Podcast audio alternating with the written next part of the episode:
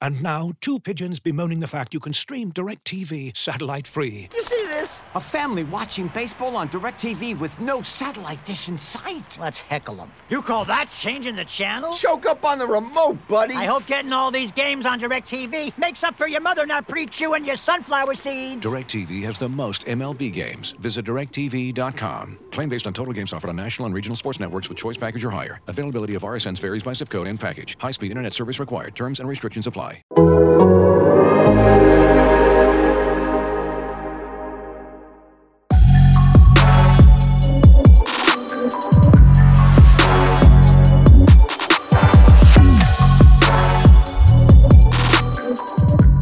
And welcome back to another edition of Atlantic and Coastal, the Athletics ACC podcast. I'm Andy Bitter, Virginia Tech football beat writer for the Athletic, your host of Atlantic and Coastal.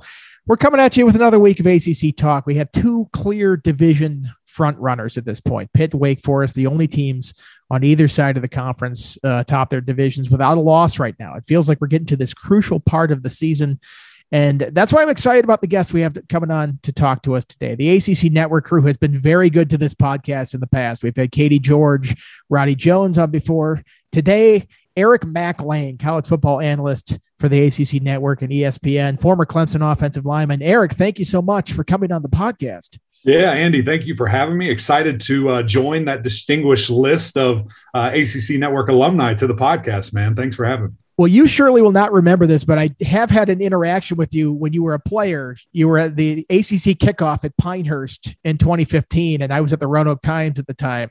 And one of our assignments is we all sort of got teams that we had to write a little brief story on. And I, it's being totally honest, is not one that I put my total effort into. I'm like, nobody's going to read this thing. Just get me to 15 inches and do it and you were the one of the representatives for Clemson there. So Chad Morris, having just left for SMU, was one of the big stories, and Tony Elliott and Jeff Scott taking over as co-offensive coordinators. Are like, okay, I'll go talk to this offensive lineman.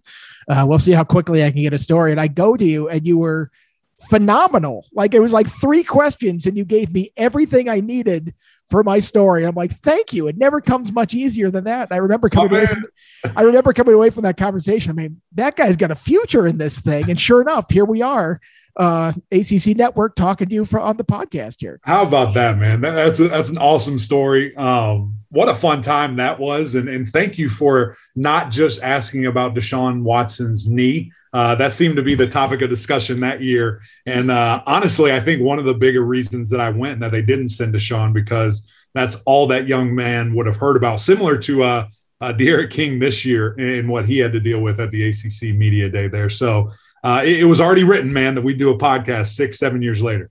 I'll tell you, the offensive linemen, those are the sneaky ones. Those are the sneaky good ones. You, you don't always expect it, but they're really good talkers and have great perspective on this stuff.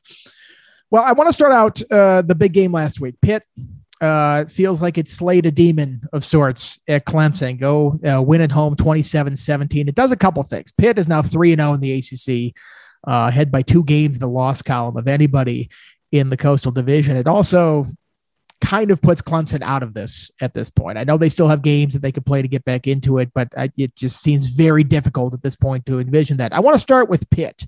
Uh, another nice game by Kenny Pickett, 302 yards, two touchdowns.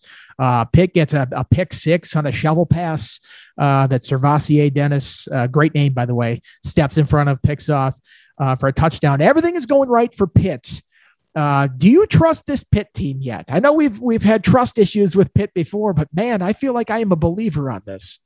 I, I think so. I mean, that one just terrible mark on their record uh, really had nothing to do with the offense, which is what we've all been so excited about all year long. But the reason that I, I think I am trusting them now because this looks like a night and day defense from that moment. Really, Tennessee and then Western Michigan, those, those efforts that we saw defensively were not what we were used to seeing from Pitt. And they slowly but surely are turning back into that team. Lost so much star power from a year ago that, that it makes sense that this takes time. And not only star power, but leadership, especially in the secondary with Damar Hamlin and Paris Ford, two guys that set the defense, called the defense, and really were the heart and soul. And then a couple of, of just stud defensive linemen and defensive ends up front. So these guys just had to find their way. And I think that they are getting to that groove to where it's like, okay, th- this is the Pitt D that we expect to see each and every week. And man, the offense is just so fun to watch. I mean, Kenny Pickett has taken his game to an unfathomable level, I believe, you know, a level that no one thought that he could get to, maybe but himself. And uh, Peyton Manning, who, who kind of told him to come back, I think that's the best thing for you. And uh, uh, really a $30 million decision. And Kenny's just, he, he's done an unbelievable job great reason to stay in school, kids. if you're Kenny Pickett and coming back like that, uh, yeah, you mentioned that that defense, and you expect Pat Narduzzi to have a good defense and to come around. They lost a ton of guys, uh, really talented guys, especially on that line from last year. But you, you do think Pat knows what he's doing uh, defensively with that group.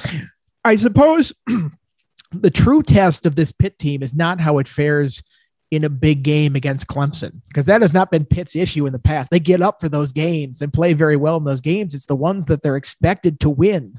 And I suppose they were favorites in that game, so they were expected to win. But now this week, nine and a half point favorite against a Miami team that you know showed a little fight last week, but has been down on its luck this year. Is this the truer test of this Pitt team? Uh, to sort of maintain that uh, level of play in a game that they should win, they should win handily.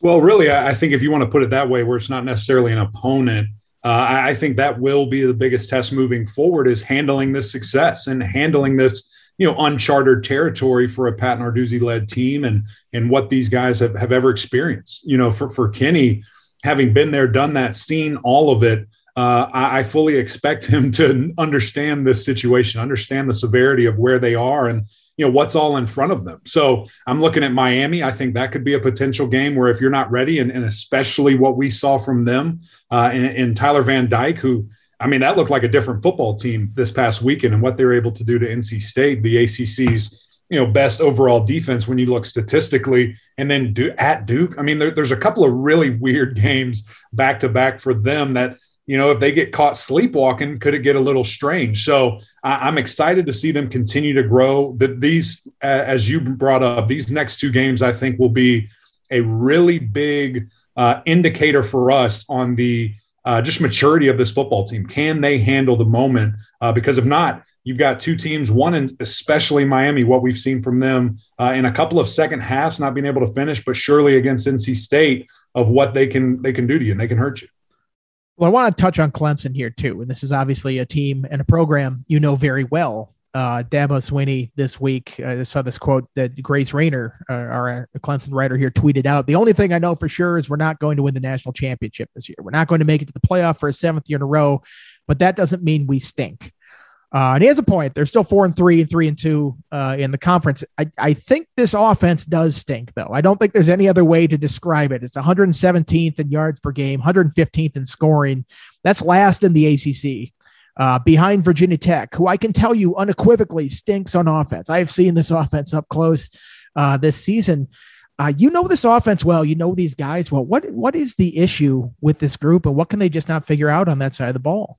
Yeah, you know, I, I, think for starters, clearly as a coach, unless you're Bret Bielema, uh, you're not going to say your guys suck. I mean, I think he's the only guy that I've ever seen do that, and I guess it worked because they beat Penn State in like hundred overtimes, which that rule needs to be addressed and changed quickly because that was not fun. Um, Bielema walked it back. He's like, "No, no, I wasn't saying about that's these." That's not guys. what I meant. Like, I, I no, didn't that's mean exactly to say what you meant. What are you talking about? Verbatim. That's what you said, brother. But sure, yeah, whatever you want to, whatever you want to do. But he, yeah, he's not going to say that. But they do. They, they stink. They, they're not good on offense, and it, it's really you know, Andy, when I look at this, there there's so many different people, so many different vantage points that want to blame it on one thing, one simple thing. If, if this was different, the offense would be different. And I just don't think you can do that. As crazy and as bizarre as that sounds, I don't think you can. I, I don't think if you just said, okay, if we had a different quarterback, things would be different. If we had a better offensive line, things would be different. Uh, if we had wide receivers that decided to actually block on the edge, things would be different. But it, it's just such a conglomerate of things that occur at different times throughout a game. And, and, it just, they can't get anything going. I mean, you've got a couple of wide open automatic touchdowns if they just catch a pass, if they just throw a ball inside instead of outside and behind. And, and it's just, it's baffling to watch. And a guy who has been there, done that, been in those meeting rooms, executed this offense at a very high level, it, it's it's mind boggling to see how quickly it has regressed and, and you see you know guys that honestly look distracted like they're not paying attention to details so you know can they turn it around in, in the one two three five games four games left in this season i don't know we surely haven't seen any life of that I mean, this is starting to really, really look like we need an offseason. We need a full reconstruction of this team and, and really to check guys and say, how important is this to you? You know, how, how badly do you want to win? Do you want to be a Clemson Tiger? And, you know, address it accordingly. And so it's going to be a very interesting offseason, you know, for Clemson. Are there going to be any changes that we as a, you know, media member or outsider can can see and address, or they're just going to be little tweaks here and there eternally uh, that that we, you know, clearly will see results if they get back into the win column consistently. Yeah, it's it's sort of like trying to fix the plane while it's in the air. It's tough right. to do that in the middle right. of the season. And I, the biggest uh, mystery to me is DJ Uiagalelei, who looks so poised and so calm last year. And I guess it helps to have Travis Etienne in that backfield and uh, four touchdowns and five interceptions this year. It's just sort of mind boggling with it. He was it, briefly it really benched, is, briefly yeah. benched last uh, last week against Pitt. Um, is he just sort of in his own head at this yes. point? Do you feel like? No, no question. I, I think it, it's so mental, and that has led to a, a, you know decline physically. And what he's been able to do, his footwork looks terrible. His processing is so slow. His arm, I mean, he can't he can't figure out. Okay, when do I need to throw it this way versus with touch? When do I need to put some power in it versus it's it's crazy to see. And, it looks so routine and but guys aren't helping him i mean guys dropping passes certainly not helping his confidence. You got tight end wide open in the flats a, a four yard completion that could turn into 20 plus. Just drops it just flat out drops it. And then then a back shoulder ball that uh, you know unfortunately if he throws it in front of Beaux Collins that's a touchdown. And then Justyn Ross for whatever reason he doesn't throw it high and outside and it gets picked. And so it's it's almost really Andy like he's guessing 24 7 in this offense. He's making the offense look very difficult, and, and it shouldn't be. It's an easy game, it's, it's a fun game at the end of the day. And that just, you know, quite isn't the case for the Tigers on offense right now. Well, Clemson welcomes Florida State uh, to Death Valley this week, nine and a half point favorites in that game. Uh, I think if you would have asked Clemson fans last year, this is like a game like, okay, after we went down there and then Florida State had to cancel last second, like they were really looking forward to like putting it on the Seminoles this year. And all of a sudden, the, the Seminoles look a little feisty. They've won three straight: uh, Syracuse, UNC, UMass. Nobody's, uh, you know, writing uh, great stories about them beating UMass, but all of a sudden, it feels like Florida State's figured a little bit out. What do you, what do you see in this game coming up? Because this has to be a Florida State team that's playing with some confidence right now against the Clemson team, where there can't be any.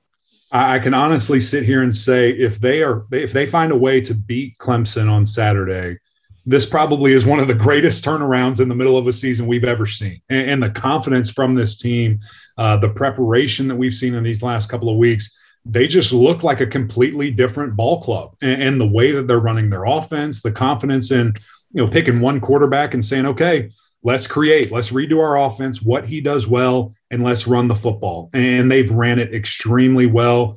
Uh, Corbin, he, he's such a special guy. I still think needs more carries kind of like the Sean Tucker at Syracuse deal. Just keep giving him the ball because uh, he's that special and, and can do that that many things for you.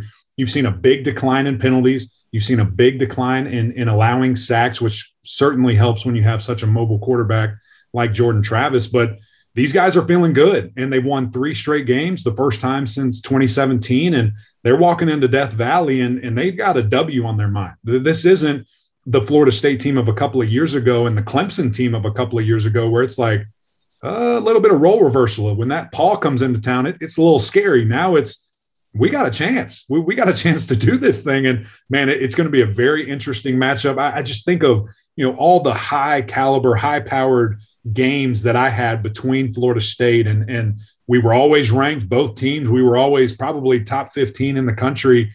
And now it's gotten to the point where you've got a four and three and a three and four and it's a toss up. You're not sure what's going to happen but you know with that i think does come some type of football fandom of it's going to be a good game. And uh, you know who comes out on top it's it's going to be interesting to see yeah, as a Clemson grad, I think you probably liked all those like fifty to nothing type games where you if it was very easy for me, it felt great.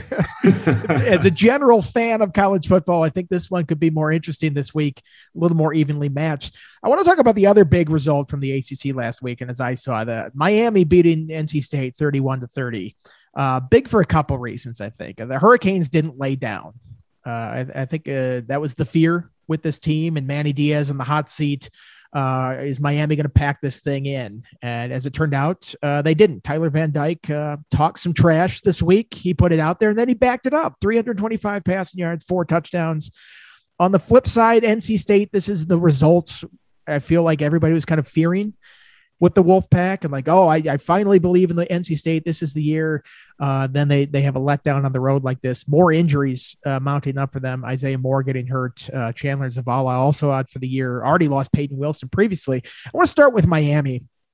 Did this effort surprise you at all? Because this is a Miami team that I feel like packs it in quicker than anybody in the ACC if things aren't going well. And uh, the number of injuries that they've had with D'Eriq King and Cameron Harris, and now Bubba Bolden is out as well for the rest of the year.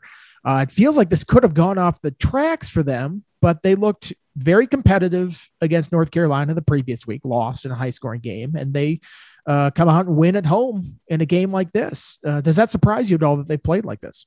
I think that goes to show you just how important the quarterback position is, just how much having a guy who is confident, capable, and, and feels good about his team, it can change the entire vibe of, of a team. I, I can guarantee you if, if you know Van Dyke didn't come out and say that or didn't feel that way, even if he just said it to his guys, they probably get crushed and what we thought. But there was just this swagger, this confidence, honestly, for for no reason when you look at how they play. And then they just believed it. They believed in themselves. And we hadn't seen that all year. Guys were making tackles, guys were making plays in the backfield defensively. Uh, I, I, fully expected NC State to just run straight through these guys, and, and they absolutely couldn't. Uh, that they couldn't, you know, really do anything honestly for for a little bit there. Then they figured it out a little bit in the second half in the fourth quarter, or the second quarter in the fourth quarter. But it, it was a really strong performance from Miami. And now the key is okay can we continue to build on it? Let's not just be this kind of one game wonder. We talk trash, we win, and let's talk trash again, and then we get killed. Like you've got to fully buy into this thing. And, and so I think if there's flashes of, of greatness in the future, and if you know TVD there is going to be the guy at quarterback, then there can be some really ex- good excitement, which seemingly always happens for Miami. But you know something to build upon, and, and a young guy that you know you think can really get in there and do that. And then I think you know, Jaylan Knighton, another guy that just so much excitement about the play calling to get him the ball in space and just unique things that they were able to do.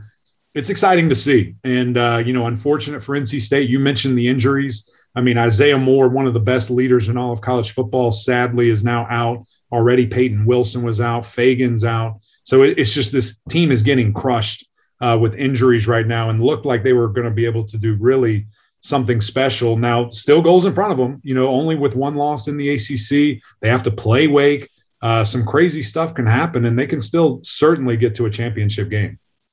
NC State's interesting. Uh, has uh, Louisville this week. Uh, six and a half point favorites over Louisville uh, at home. Louisville just beat Boston College 28 14. They were so close before that a couple times. UVA, Wake Forest losing uh, at the end of those games. Uh, this could be an interesting game, Louisville at NC State. How do you see this one playing out? Do you, th- do you think the Wolfpack can bounce back from uh, both the loss and the devastating injuries that they had in that game as well?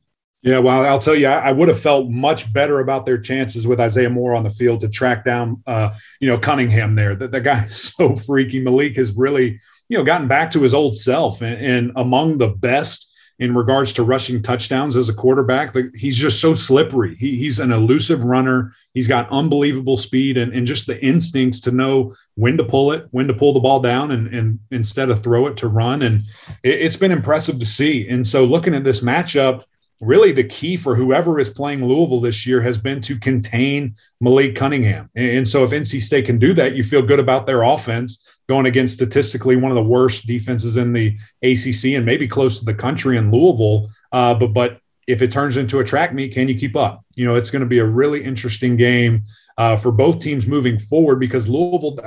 We've called them the team of mystery for so long because you just don't know if you're going to get a really good team, a really poor performance. But you know, if they can get this win, then you're starting to think, okay, there, there's a little, there's something here uh, in the future. Where before a year ago, we're just like, man, where did it all go? What happened uh, from a year ago where everyone was so excited and then there's such a bad year? So, a very interesting matchup this weekend.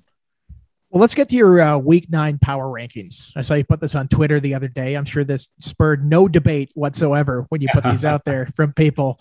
Uh, number one, a team we haven't talked about yet, and I'm sure Wake Forest fans get upset that I haven't gotten to them yet. There's sort of this weird part of the schedule where they're like out of the league or uh, you had a bye week the previous week, so we haven't talked to them too much.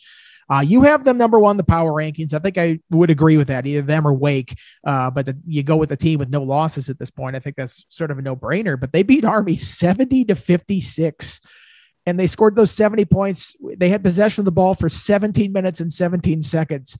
Have you ever seen anything like this in your life? That offense is so potent. No, to be quite frank, I, never have seen guys who, who are so explosive take advantage of when you barely have the ball. I think they ran like 40 plays or something like that. And, and, I saw another stat where it was like a point every four seconds or something crazy like that. So they, they were hitting on all cylinders, anything they wanted to do. And, and really, Sam Hartman, I mean, my goodness, the way that he has just played, it, it's, it's not valued by the country at the national level. That's why we don't see him in the Heisman discussions, but he drives this train. And, and it's been amazing to see his kind of I'll call it a roller coaster where you go from having this great campaign to, you know, Jamie Newman comes back in and then kind of up and down and now just soaring up right at this moment. He's a fun player to watch, man. He's a gunslinger. He trusts his wide receivers. He's mobile enough to really hurt you and get out in space. Uh, and this team's playing really well. You know, that they, I called them the most balanced team in the country a couple of weeks ago. I think the defense is starting to make that statement a little bit of a fallacy, but that's my biggest concern for them moving forward. The defensive side of the ball, if they can tighten back up, start to create those turnovers like they did early in the season and against teams like Virginia, uh, then then I'll feel good about them again. But at this point, man, that that offense is just doing what we thought. You know, I, thought they would score 38 plus a game, and they've been uh, right there and then some. Sam Hartman, 458 yards, five touchdowns last week. I wanted to, to ask you about that. We hear about Kenny Pickett so much. We've seen the stats that Brennan Armstrong is putting up at UVA. Should we be talking about Hartman more in this? I mean, uh, Armstrong has the most yards. Pickett has the highest efficiency. Hartman has is tops in yards per attempt at 9.7, which is an insane number to have. I think Peck, Pickett's at 9.2 and, and uh, Armstrong's at 8.7. I mean, if you're talking about ACC player of the year, uh, should Hartman be in that conversation a bit more than, than what we've had?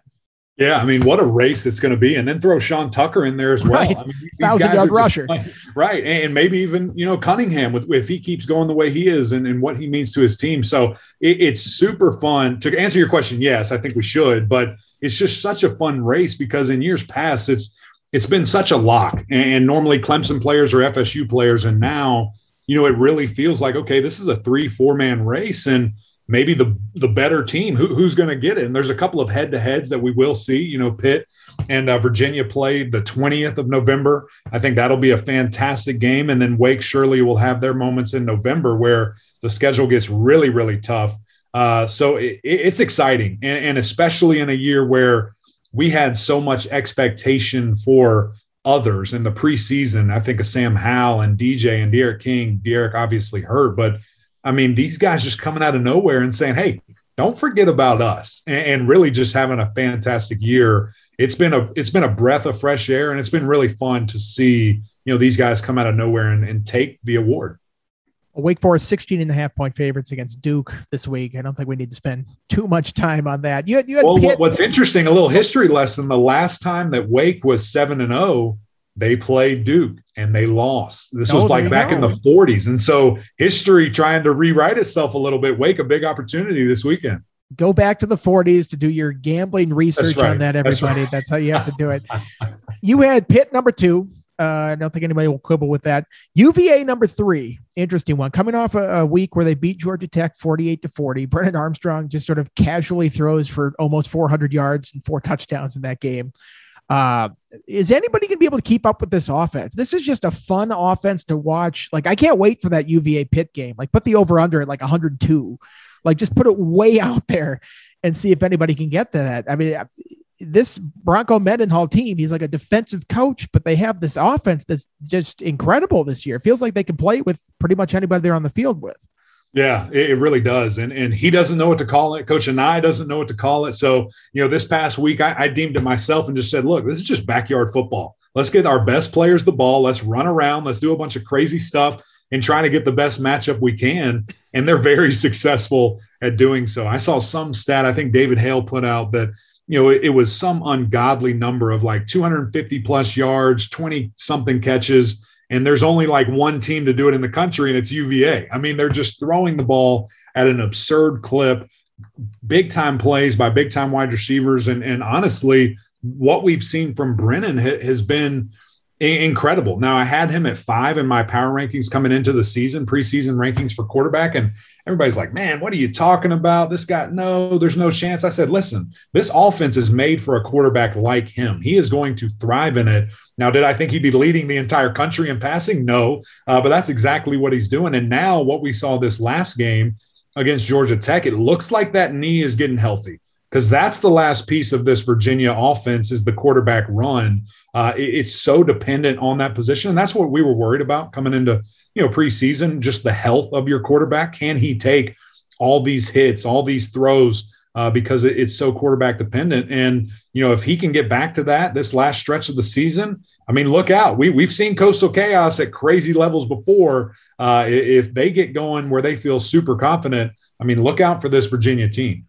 Yeah, I remember ta- I did the uh, state of the program that we do on every uh, Power Five team in the country in the offseason and talking to Bronco Mendenhall about Brennan Armstrong. And he's like, he's just a gamer.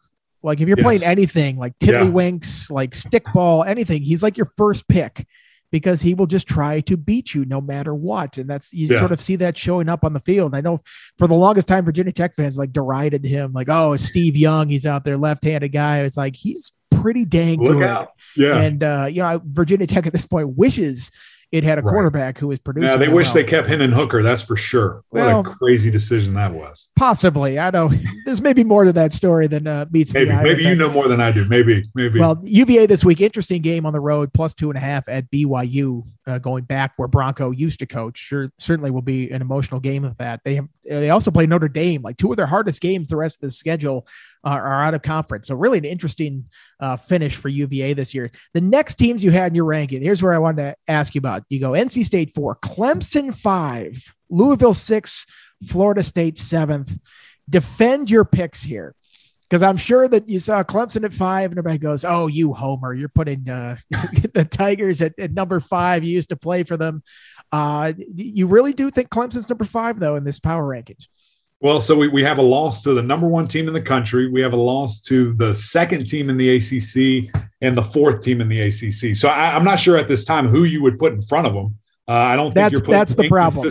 yeah, which that's it. Just is what it is, and that's been a lot with previous years. You get through, you know, four through ten. It's just this glob, and that's exactly I'd say five through probably five through 12 is this year's glob maybe maybe 13 probably not uh, but that's this year's glob and, and, what we try to do is say okay if, if all these guys played you know what the heck would it look like and you know i, I think with the the tigers man it's just that defense is is still the best in in the conference now they're getting banged up by the game and that could start to fade away when you have so many guys who have just such little experience it's going to be really interesting to see especially these back-to-back weeks with Florida State, a very mobile quarterback, and then Louisville the week after that.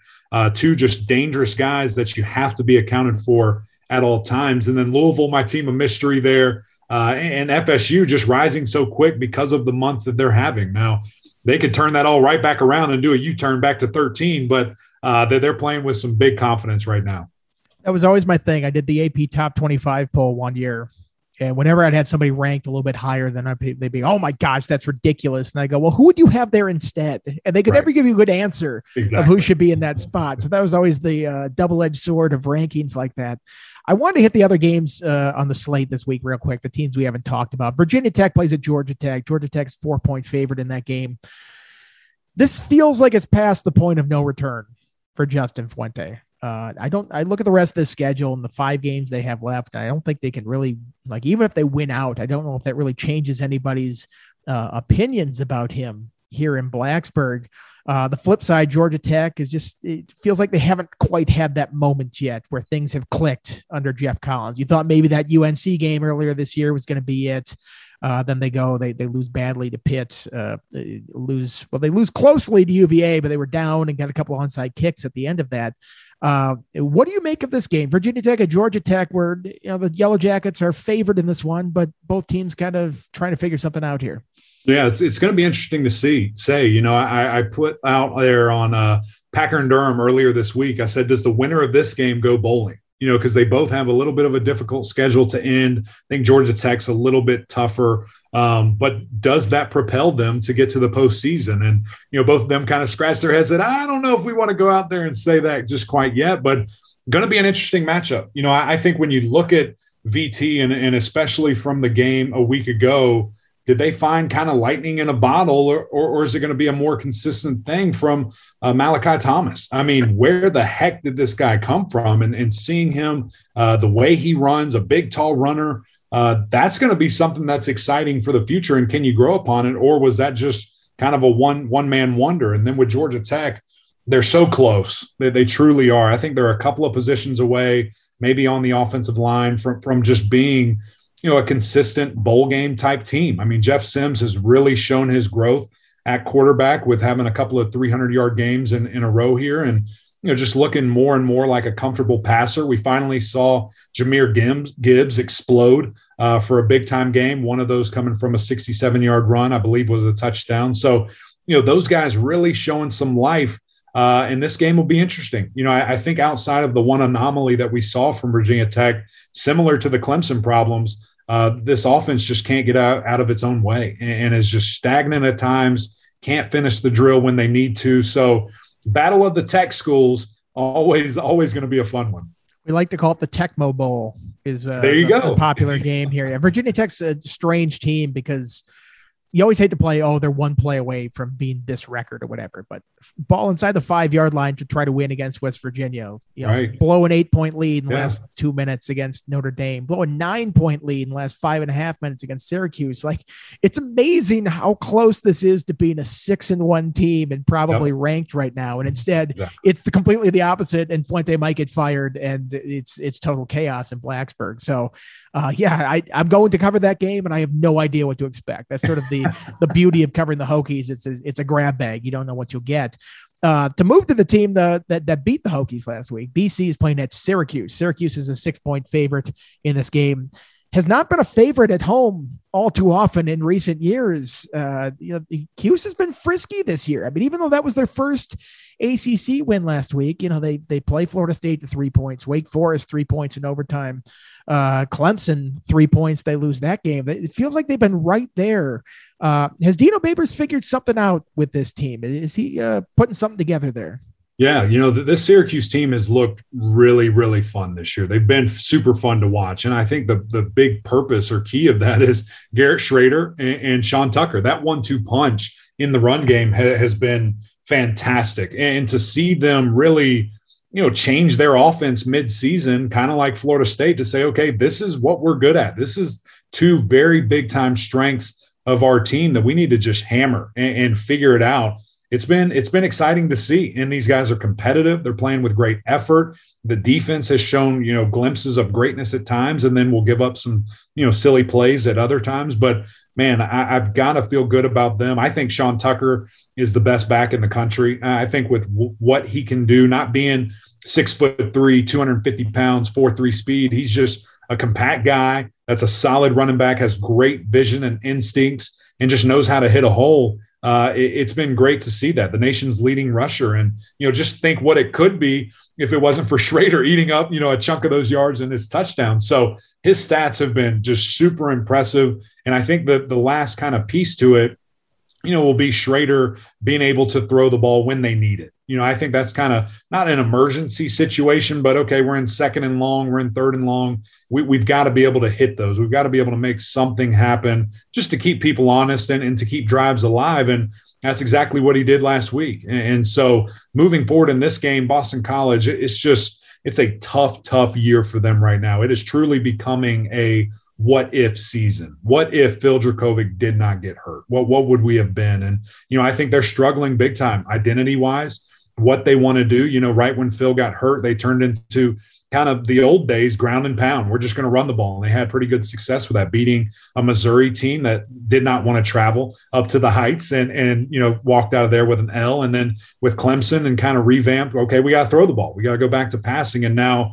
these last couple of weeks haven't really been great at either. Uh, so they're searching right now. That defense still has been, you know, exciting and fun to watch. So an interesting one right here in the Carrier Dome, but I'm, I'm leaning Syracuse. I think that rushing attack and knowing who you are is uh, it's important and it gives you confidence going in games yeah, you mentioned Shrader uh, coming around in the passing game. I'll tell you, having witnessed it, that pass, that the game-winning pass he threw yeah. the other day, where uh, the guard just gave a free run at the tackle, and the tackle yeah. planted him on the ground. And he shout out not, Jordan Williams, man, Clemson yeah, he, product. absolutely planted him, and he could not have put that pass in a better spot. I mean, it was the perfect pass, and I'm, I'm still kind of surprised that the receiver caught it. The, the Virginia Tech defensive back had his it hand was a great, there. Yeah, great catch. Uh, so incredible play there to to get the Syracuse off the schneid there last game here, and I can't believe all the way at the end. Who would have thought that this game would be the last one to talk about? North Carolina at Notre Dame. The Irish are three and a half point favorites in this, but this is a three loss North Carolina team we're, we're, talking about playing an out of conference game. So it, it, sort of loses some luster uh, on the thing here. This is an interesting stretch for UNC, though. Uh, number 11, Notre Dame, number 13, Wake Forest, number 17, Pitt coming up. Very tough stretch uh, for this North Carolina team. Can they figure some things out? Because this has been among the most disappointing teams uh, in the league this year. They they had the bye week uh, last week, and now can they turn things around uh, the rest of the season here? Yeah, well, I, they need to because, as you just pointed out, the schedule gets very tough and, and in a hurry. And you know, you you have to think or hope and wonder. You know, is UNC kind of have that you know North Carolina or excuse me Notre Dame game in the back of their minds from a year ago? You know, being you know, right there, kind of getting worked for a little bit, and then still having a shot up until the very end uh, to to win that football game. And you know, I, I, I don't love Notre Dame this year. Now they are finding ways to win, but they just don't look like a top a top eleven team to me. And, and you know, maybe that's again the grit to find ways, but you know, I think this game could be really close, as does Vegas, and and be a really you know just exciting game. You you've got a star player in Kyle Hamilton that is now out, uh, so you've got to think that that you know, UNC is going to attack the field deep and they're going to hit that deep middle and test whoever that new safety is coming in. The key is will Sam have time? I mean, that has been kind of the Achilles heel of this North Carolina team is that, you know, Sam's running around with his hair on fire trying to extend plays and ends up, you know, getting hit so many times a game. And so he has still been, you know, spectacular. I think clearly he's been overshadowed by Kenny and by, uh, you know, Brennan and, you know all these guys, Sam Hartman, and and so he might be on a don't forget about me tour these last couple of games. If he truly wants to go, you know, this year to the next level, you've got about four games in a row here, three games in a row where you can remind scouts, remind everybody watching of, yeah, I'm that dude, and I, I'm here to stay. Well, Eric, I enjoyed our first conversation together at Pinehurst. I enjoyed our second conversation together on Packer and Durham last week, and I've certainly enjoyed our third conversation together on this podcast. Thank you so much for coming on and, and giving us some insight here. No doubt, brother. Thanks for having me. Three for three is always a good thing, man. Look forward to the uh, look forward to the future. That's right. Well, thanks, Eric. Everybody go follow him on Twitter. He's at Eric Mac That's M A C L A I N. And that's going to do it for the show.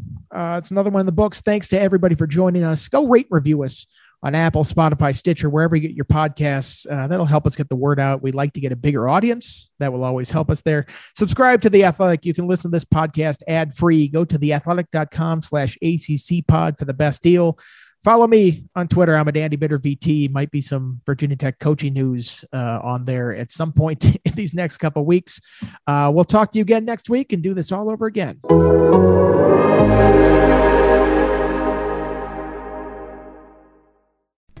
As you've probably heard by now, we've teamed up with BetMGM this season. We'll be using BetMGM lines to make all of our picks, and we'll have special offers for our listeners each week. If you haven't signed up for BetMGM yet, use bonus code The Athletic, and you'll get a one-year subscription to The Athletic, plus up to a $1,500 first bet offer on your first wager with BetMGM. Here's how it works.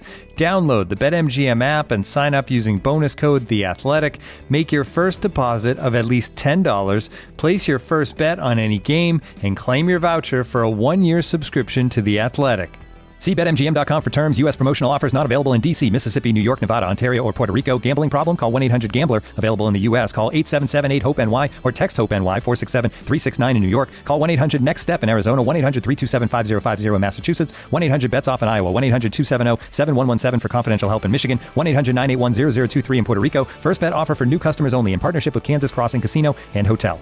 Don't forget, if you haven't signed up for BetMGM yet, use bonus code The Athletic, and you'll get a one-year subscription to The Athletic, plus up to a $1,500 first bet offer on your first wager.